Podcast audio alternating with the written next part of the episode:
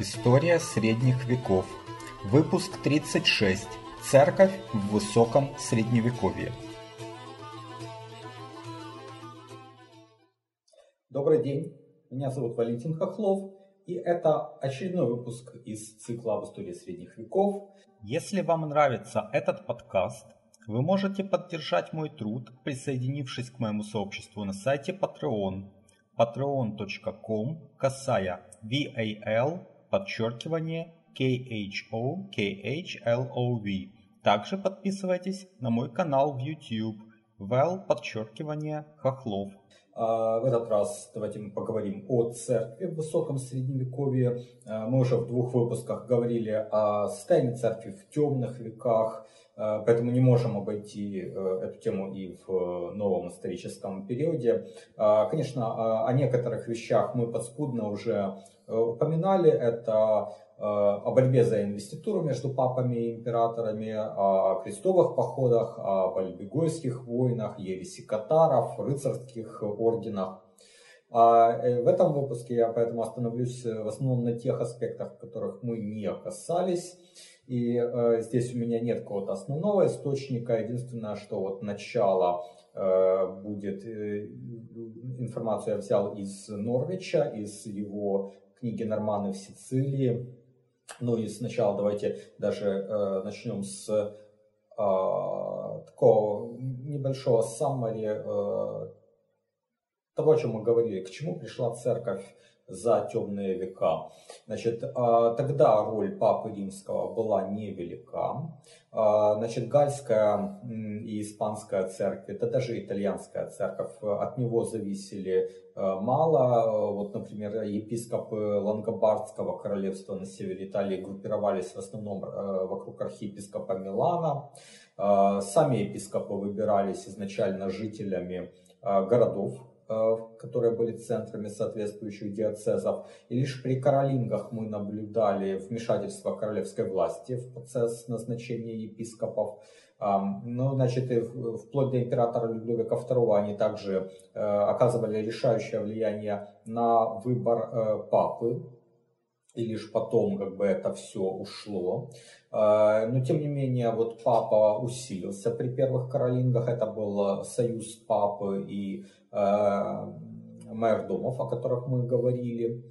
Значит, э, это была, соответственно, при Пипине Коротком э, образование папской области, потому что до того папа был, ну, земли папской области и Акзархата Равенны, это все было как бы территория Византийской империи, но потом это было завоевано франками и не включено в состав королевства Италии, это была как бы независимая уже область для папы.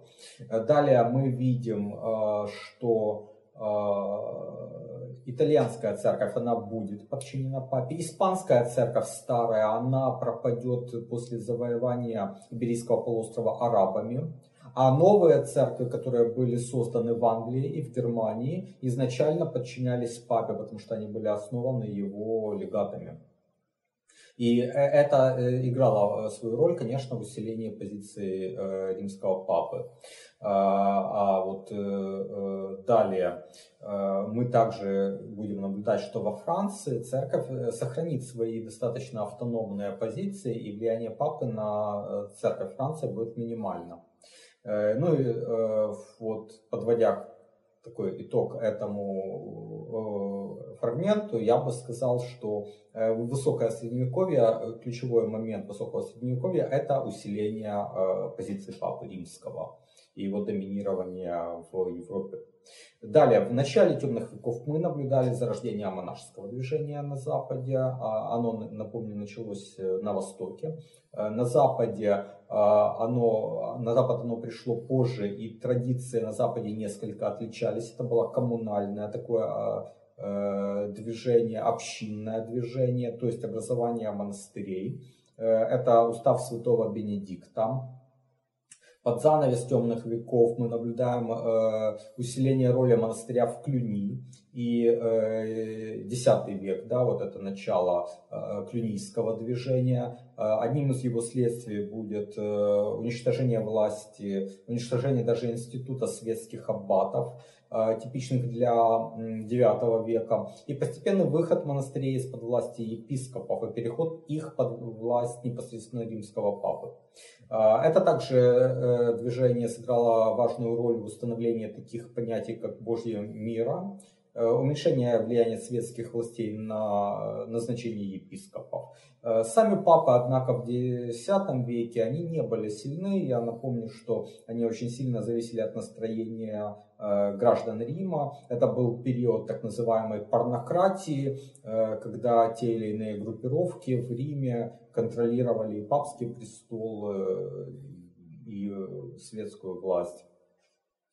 Значит, но этот период закончился в 963 году, когда в Рим пришел Аттон I, он короновался императором, он установил довольно сильную власть. Еще 50 лет папы служили вот этой династии, саксонской династии э, императоров. Э, но э, с середины XI века начинается новая страница в истории церкви, в истории взаимоотношений папы и императора. А, и э, вот в середине этого XI века мы наблюдаем э, одно за другим два э, важнейших события, которые определили вот ход церковной истории на последующие столетия. Ну вот первое из них это церковный раскол между Римом и Константинополем, который произошел в 1054 году. Это был не первый подобный раскол, но никто не ожидал даже, что он станет окончательным. Отношения между папами и э, империей, Византийской империей, они э, всегда были сложными. Э, в ходе борьбы с норманнами папа Лев IX и император Константин IX стали союзниками. Э, однако константинопольский патриарх Михаил Керуларий а, из-за своей узколобой политики э, делал все для разрушения этого союза. Вот Норвич пишет, что патриарх подбил главу болгарской церкви написать письмо греческому епископу Трани с осуждением ряда обычаев западной церкви, которые он считал грешными и иудейскими. А, и попросил передать копию этого письма папе. А, эта копия достигла Льва IX как раз после поражения при Чевитате, которое папские войска потерпели от норманов, в частности, потому что византийская армия не успела подойти на э, соединение с ними. И папа был крайне зол, а письмо еще подлило масло в огонь. И Лев IX в начале 1054 года направил в Константинополь своих легатов во главе с Гумбертом который был таким же усколобым и гордым человеком, как и патриарх Михаил. И император Константин, и епископ Трани, и Иоанн э, пытались погасить конфликт. Они добились даже от э, Михаила Керулария э, миролюбивого письма к папе. Но оно было доставлено после того, как обиженный Лев IX отослал свое письмо агрессивное достаточно патриарху. Получив это послание, Михаил как-то не подумал, что его письмо еще не достигло папы. Ну, короче, произошла вот такая, э, такое рассогласование в сроках доставки. Э, и он, получил это письмо, подумал, что в ответ на его как бы миролюбивое послание папа плюнул ему в душу. Э, и как бы он сильно обозлился. Более того, на э, письме э, папы почему-то оказались печати, которые сочли поддельными. Э, и патриарх решил, что легаты его еще и к тому же обманывают, и отказался иметь с ними дело. Э, и это было тем более странным, что император принимал э, этих легатов весьма благосклонно.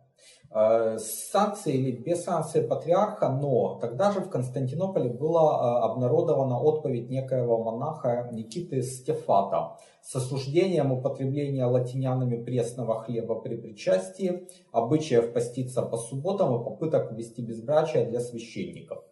И вот в апреле 1054 года столкнулись между собой вот два очень неумных, э, но весьма гордых человека. Э, патриарх Михаил э, Керуларий и папский легат Гумберт. Следует иметь в виду еще, что папа Лев IX умер 12, 19 апреля 1054 года, а легаты юридически это личные представители папы, то есть это не представители института, папства, а личные представители конкретного понтифика. И со смертью папы, соответственно, их полномочия автоматически прекращались. В Константинополе о смерти Льва IX знали, и патриарх Михаил ликовал. Он ждал, когда легаты, юридически уже бывшие легаты, допустят ошибку.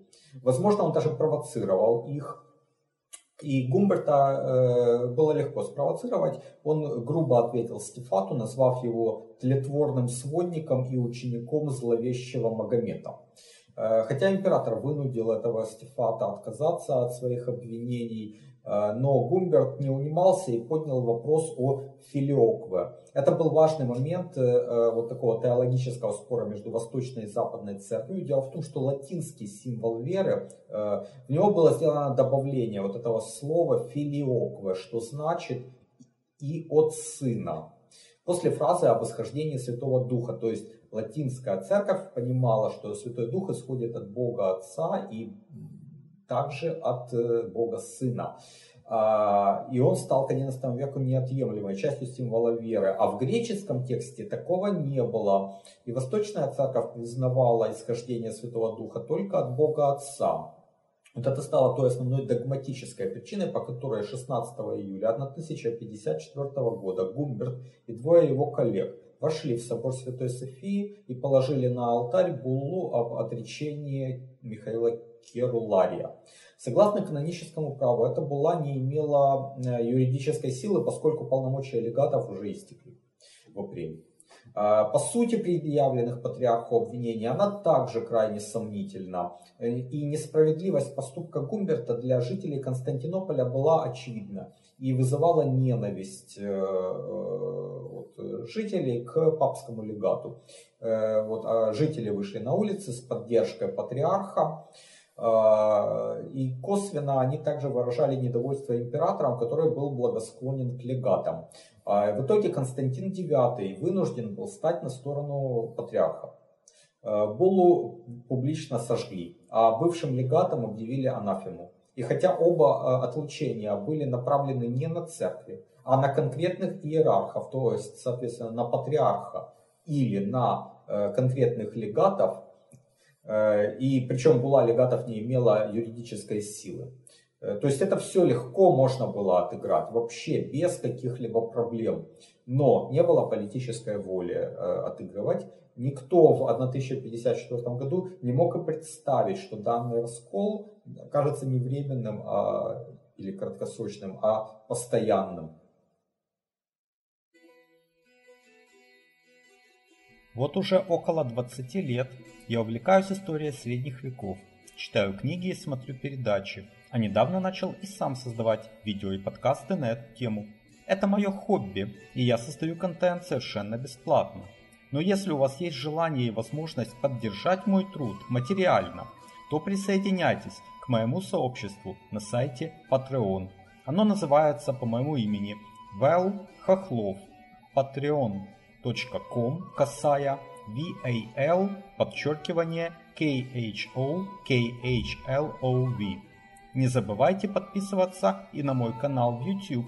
Его можно найти также по моему имени. Вэл Хохлов. Второе событие произошло через пять лет, в апреле 1059 года, при папе Николае II. Это было подчинение папе севера Италии э, и реформа избрания самого папы. А, ну, Милан был подчинен легко и просто. А, у архиепископа был конфликт с частью паствы. Папа вмешался в него, отправил своих легатов, которые конфликт разрешили и попутно утвердили а, власть папы. То есть архиепископ был вынужден признать верховенство папы. А других иерархов, которые могли бы противостоять папе на севере Италии, не было. Значит, 13 апреля 1059 года, опираясь на поддержку Латеранского собора, Николай II издал буллу «In nomine domine», э, э, по которой папу э, избирали кардиналы-епископы. Изначально кардиналами называли священников приходских церквей семи районов Рима и семь соответствующих диаконов. Затем к ним добавились еще Э, семь э, пригородных епархий. А, значит, согласно этой вот булле 1059 года выборщиками стали только кардиналы и епископы. Но уже в 1179 году э, все кардиналы получили право избирать папу. Той же было запрещалась светская инвеститура, то есть было положено начало борьбе за инвеституру между папами и императорами. Значит, ключевым человеком в Риме в ту пору э, был архидиакон римской епархии Гильдебранд, э, будущий знаменитый папа Григорий VII, о котором мы много говорили. Э, вот этот человек много, ну немного, но некоторое время он провел в Клюни. И клюнийское движение, очевидно, оказало какое-то вот влияние на его взгляды. А, при папе Леве IX, о котором вот речь шла выше, Гильдебранд стал архидиаконом, а после смерти э, этого папы э, продолжил оказывать ключевое влияние на римскую епархию. Ну, там было несколько пап, каждый из которых проправил достаточно недолгое время. Значит, ну, о дальнейшей борьбе вот, э, э, Гильдебранда, который после этого был избран папой под именем Григория VII, э, мы говорили о том, как он боролся с императором Генрихом IV. Э, повторяться не будем, но вот следствием этого противостояния стала э, так называемая э, схизма, которая продолжалась э, примерно 100 лет. Э, для этого периода было типично наличие двух пап.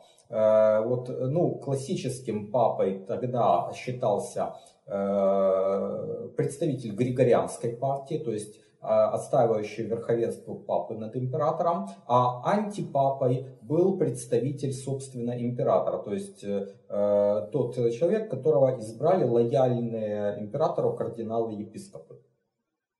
Но хотя антипапы были и раньше, то есть это можно вот открыть Википедию, посмотреть список антипапы и убедиться, что антипапы существовали и раньше, но никогда такого продолжительного периода наличия папы и антипапы, э, как вот между там 1080 и 1180 годами не было. То есть вот это вот характерная черта борьбы за инвеституру и борьбы, соответственно, за своего кандидата на папском престоле.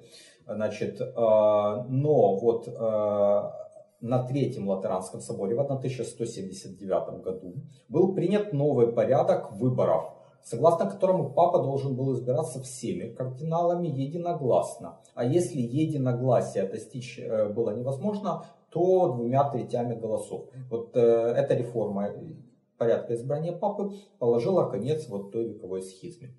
Э, начиная с Григория VII, власть папы неуклонно возрастает. В течение века они э, утвердили за свое право назначать епископов по своему усмотрению. Ну вот э, это началось в Милане, но потом распространилось и на все епархии. Они вмешивались в политику светских монархов, использовали такой механизм, как интердикт, то есть запрещение на совершение церковных таинств. Этот механизм использовался для укрепления папской власти, естественно. Значит, э, апогеем стал понтификат Иннокентия III в начале XIII века. Этот папа утверждал свое право короновать императора по своему усмотрению. То есть, хотя короля Германии избирали князья, папа заявил, что э, если он не будет согласен с их выбором, то он может короновать императора, э, любого другого короля императором. Э, и Иннокентий III также вынудил английского короля Иоанна Безземельного, э, ослабленного поражением при Бувине, о чем вот мы в свое время говорили, э, признать себя вассалом папы. Взамен Иннокентий III в, оказал Иоанну поддержку в борьбе с баронами. То есть он аннулировал великую хартию вольности, которую бароны навязали Иоанну после поражения при Бувине в 1215 году. Также мы упоминали о роли этого папы в развязывании альбегойских войн, э, хотя далее он утратил контроль над Симоном Демонфором. Давайте посмотрим на структуру католической церкви в начале 13 века. Папа уже был однозначно ее главой. А вокруг него было сравнительно небольшое количество кардиналов, но это вот порядка двух десятков было на то время. Территориально церковь делилась на диацезы, термин еще, кстати римских времен. Но вот диацезы – церковные провинции а, во главе с епископом. И а, архидиацезы также были. Архидиацезы – это а, церковные провинции, во главе которых стоял архиепископ. Это, можно так сказать, а, такая э, провинция, в которой входило несколько диацезов. И давайте посмотрим вот на то, какова была структура вот этих диацезов на 1215 год. Э, на экране вы видите карту э, э, вот, Западной Европы и на ней приведена структура церкви значит, по состоянию на Четвертый Латеранский собор. Вернее, там приведены границы архидиоцезов на 1215 год и число делегатов Четвертого Латеранского собора от каждого из таких диоцезов. Значит, с, с севера на юг. Четыре архидиоцеза было в Ирландии.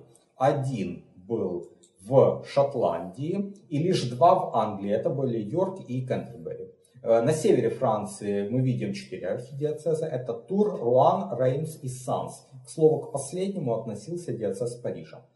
К Сансу имеется в виду.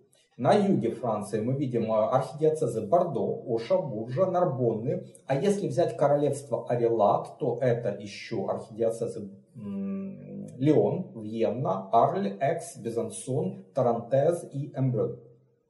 В Германии мы видим три древних архидиоцеза. Это Кёльн, э, Трир и Майнц. И три новых. Это Бремен, Магдебург и Зальцбург. Восточнее это три архидиоцеза для Польши в Гнезно, для Чехии в Грани, для Венгрии в Калше. И также, насколько я понимаю, на побережье Адриатики архидиоцез для Хорватии с э, центром в Палата. Э, на севере Италии мы видим архидиоцезы Аквилей, э, Градо, это, насколько я понимаю, Венеция как раз. Далее Милан, Равенна, Генуя, Пиза. Южнее, соответственно, Папская область. А далее любопытный факт. Вот на юге Италии э, архидиоцезов было так много, что их просто на карте, их границы было невозможно показать. И вот то, что вы видите точки, такие черные точки на карте, это столицы архидиоцеза, то есть места, где были архиепископы.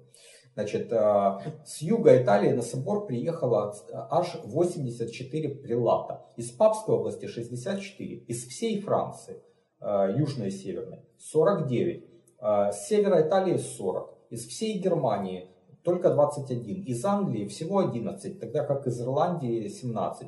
Также были 4 архидиоцеза на Иберийском полуострове. Это Брага, Сантьяго де Компостела, Толедо и Таррагона по три на Сардинии, это Торрес, Аристана, Калери, и на Сицилии, Палермо, Монреале и Мессина. Обратите внимание еще также, что 25 прилатов прибыло на собор э, с востока, то есть из латинских государств Ближнего Востока и Греции. Это даже, кстати говоря, больше, чем из всей Германии. Значит, в середине 13 века папы укрепили свою власть, э, разгромив и даже физически уничтожив династию Гагенштауфенов. Казалось, что э, после победы в этом 200-летнем противостоянии начнется золотое время папства. Но на самом деле эта победа оказалась э, такой пирровой, я бы сказал. Дело в том, что власть королей Франции, которая все эти вот два века неуклонно укреплялась, и особенно ее укрепил Филипп Август, э, и при Людовике Святом моральный авторитет которого признавался по всей Европе, она достигла, ну, такого даже вот пика, или может быть пика она достигла при Филиппе Красивом, но неважно, это все одна историческая эпоха. Вот пока папа боролся с императорами, французские короли усилились, а на французскую церковь папа влияние оказывал достаточно маленькое. У него не было такого рычага борьбы с французским королем, как у него был с императором. И поэтому, когда возник конфликт между папой Бонифацием VIII и французским королем Филиппом Красивым, и папа попытался отлучить короля от церкви, то у него ничего не получилось. То есть Филипп направил в Италию отряд под командованием Гийома дю Ногаре. А, этот отряд легко захватил папу в городе Ананьи. А, Нагаре потом а, Бонифация VIII жестоко избил, после чего уже престарелый папа через месяц скончался. А новый папа Бенедикт IX, э, но он был недостаточно лоялен Франции и по какой-то причине очень быстро умер. Говорят, что его отравил тот же Нагаре. А следующий папа, Климент V, он был француз, он был до этого архиепископом Бордо и был полностью уже лоялен Филиппу Красивому. Именно при этом папе Клименте V был, напомню, разгромлен орден тамплиеров. Климент V в 1309 году переехал из Рима в Авиньон. Сейчас это город э, на юге Франции, но тогда это э, был э, город в королевстве Арелат.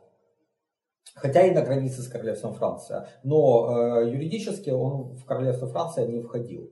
А, но императоры Священной Римской империи на этот город э, практически никакого влияния не имели. Скорее на него оказывал влияние граф Прованса. А графом Прованса тогда, благодаря э, своему, своей женитьбе, стал Карл Анжуйский, брат Людовика Святого. То есть э, Провансом управляли те же капетинки, что и французским королевством. Э, в результате французы начали оказывать решающее влияние на папский престол, на последующих пап. И в период с 1309 по 1378 год папы находились в Авиньоне. Этот период получил название Авиньонского пленения пап. А, большинство кардиналов в тот период были из э, Южной Франции, из э, региона, который называется Окситания, ну вообще юг Франции называется Окситания, а все папы, избранные там, без исключения, были тоже французами из этого же региона. Итак, победив Гогенштауфенов, папы в итоге э, покорились капетинкам. Теперь давайте перейдем к теме монашества в высоком средневековье. Его первое столетие было временем расцвета клюнийского движения, но уже в 1098 году монах Робер из э, Молема основал новую обитель в Сито, близ Дижона. Э, по латыни сито это цистерциум. И от этого слова, от этого названия берет, э, от этого слова берет название орден цистерцианцев. А, Робер считал, что клюнийцы, благодаря развитию своего движения, а, его богатству, славе, популярности, они уклонились от скромности и строгости устава святого Бенедикта. А, и его идеей был возврат к истокам, к вот, подлинным традициям западного монашества. Сам Робер был даже склонен больше к аскетической жизни отшельника. Но все-таки основной э, такой Э, особенностью цистерцантов стал труд монашеской общины. Они основывали аббатство в дальних э, таких диких местах, облагораживали их, расчищали земли, осушали болота, строили э, мельницы и плотины. И цистерцианцы называли себя обновленными бенедиктинцами, вернувшимися к истокам, для того, чтобы отличать себя от нереформированных бенедиктинцев. И они вот в знак своей особенности носили белые рясы. Одним из наиболее известных цистерцианцев является а, святой Бернард, аббат Клерво, который был ярким проповедником и позднее признан доктором церкви. Он как раз уговорил императора Конрада III отправиться во второй крестовый поход. В 1141 году состоялись знаменитые дебаты святого Бернарда и Абеляра на богословские темы. Вернее сказать, Бернард поступил хитро. Он предварительно встретился с э, судьями судили их епископы. Вот он встретился с этими епископами, он был красноречивым человеком, очень таким а, как бы харизматичным, и он склонил на свою сторону этих епископов еще до проведения дебатов. И после его первого выступления на дебатах вот было видно, что э, судьи находятся под его влиянием. И Абеляр отказался продолжать дебаты, его признали побежденным. И в итоге позиция святого Бернарда восторжествовала. А Абеляр нашел свое прибежище в Люни. А в начале 13 века э, возникли еще два монашеских ордена, которые оказали огромное влияние на последующую церковь. Это францисканцы и доминиканцы. Вот их ключевым отличием э, была э, ориентация на города. Если бенедиктинцы и цистерцианцы стремились удалиться от мирской жизни куда-то в дикие места, в сельскую местность, то вот новые ордена, они в корне пересмотрели этот подход. Почему? А дело в том, что высокое средневековье, как мы уже э, говорили, это был бум урбанизации. Активно э, основывались города, э, росли, э, возрастала численность э, городского населения. И вот это была новая цивилизация, и для нее вот те старые ордена, старое монашество, они э, были не, не э, адекватны, я бы сказал. И вот для новой городской цивилизации нужно было обновление, нужно было новое предложение. И вот, э, и вот из-за этого возникли эти новые ордена. Святой Франциск был и родом из итальянского города Ассизи и происходил из зажиточной семьи торговцев шелком. Хотя в юности он вел вполне светскую жизнь, э, в 1207 году Франциск порывает со своей семьей и становится отшельником в близлежащем лесу. В 1209 году он под влиянием евангельских слов э, о том, как Иисус направлял апостолов проповедовать, решил сменить стиль своего служения э, Богу. То есть ключевое место в его служении от молитвы перешло к проповеди. Э, и в том же году он посетил папу Иннокентия III э, и попросил его утвердить устав э, нового братства нищенствующих проповедников или братьев-миноритов, которое переросло в орден францисканцев. В первоначальном замысле Франциска братья не должны были иметь своего дома. Им надлежало странствовать и проповедовать. А раз в год на Троицу они собирались у шалаша Франциска близ Ассизи. Однако еще при жизни э, святого Франциска э, нравы братьев изменились. Они осели, они обзавелись собственностью, и попытки самого Франциска вернуть их вот к его изначальному замыслу, странствующих и нищенствующих братьев, они провалились. Тем не менее, францисканцы из всех других монашеских орденов э, все-таки являются наиболее такими нищенствующими, наименее обремененными собственностью, внешне они отличались тем, что носили серые сутаны, подпоясанные веревкой, а обувались в сандалии, надетые на босу ногу. Они принимали активное участие в городской жизни, сначала как проповедники, а с середины XIII века как преподаватели в университетах. В прошлом выпуске я говорил, что Роджер Бекон, э, Дун Скотт и Уильям Оккам э, были францисканцами. Еще стоит сказать, что орден принимал также участие в инквизиции. Хотя э, все же его роль там не была такой э, существенной, как роль наших следующих героев, а именно доминиканцев. Орден проповедников, который также известен как доминиканцы, основан в 1216 году испанцем Домиником э, де Гусманом, довольно образованным человеком, который учился в Паленсии, затем был отправлен королем Альфонсо IX в Данию, и вот проезжая через Лангедок, Э, он узрел ересь катаров. И после возвращения посольства Доминик э, остался на юге Франции, чтобы бороться с этой ересью. Там он э, проповедовал во время Альбекойских войн и вот в 1214 году основал в Тулузе общину, из которой вырос орден проповедников. Его основной целью стала борьба за чистоту веры против всяческих ересей. Э, общины доминиканцев довольно быстро возникают в крупных университетских центрах, в Болонье, в Париже, в Оксфорде. А в созданном после окончания Альбегойских войн университете Тулузы доминиканцы стали преподавать теологию. То есть они как бы были таким оплотом э, на юге Франции против ереси катаров. Многие видные богословы принадлежали к этому ордену, ну, например, Фома Аквинский или а, Альберт Великий. Доминиканцы носили белые туники и черные плащи. Хотя изначально они заявляли о себе как о нищенствующем ордене, но достаточно быстро отказались от этой концепции. Ну, это проявлялось у них не так сильно, как у тех же францисканцев, то есть это им было не свойственно. Значит, есть еще такая игра слов. По латыни «доминиканес» значит «псы Господни». И этот орден известен своей э, активной вовлеченностью в инквизицию. Сама по себе инквизиция, то есть механизм расследования преступлений против христианской веры, была известна э, с конца XI века. И тогда она осуществлялась под эгидой местных епископов. Папская инквизиция была создана Григорием IX, который в 1231 году назначил ряд доминиканцев и францисканцев папскими инквизиторами в некоторые регионы Европы. В отличие от епископской инквизиции, папская была более системной и продуманной. Но на самом деле они существовали параллельно. То есть не стоит думать, что вот папа взял и что-то там отменил и создал новое. То есть у епископов была своя инквизиция, у папы была своя инквизиция, они действовали во многом параллельно. И вот с целью установления истины Папа Иннокентий IV в 1252 году дает право инквизиторам-доминиканцам применять пытки.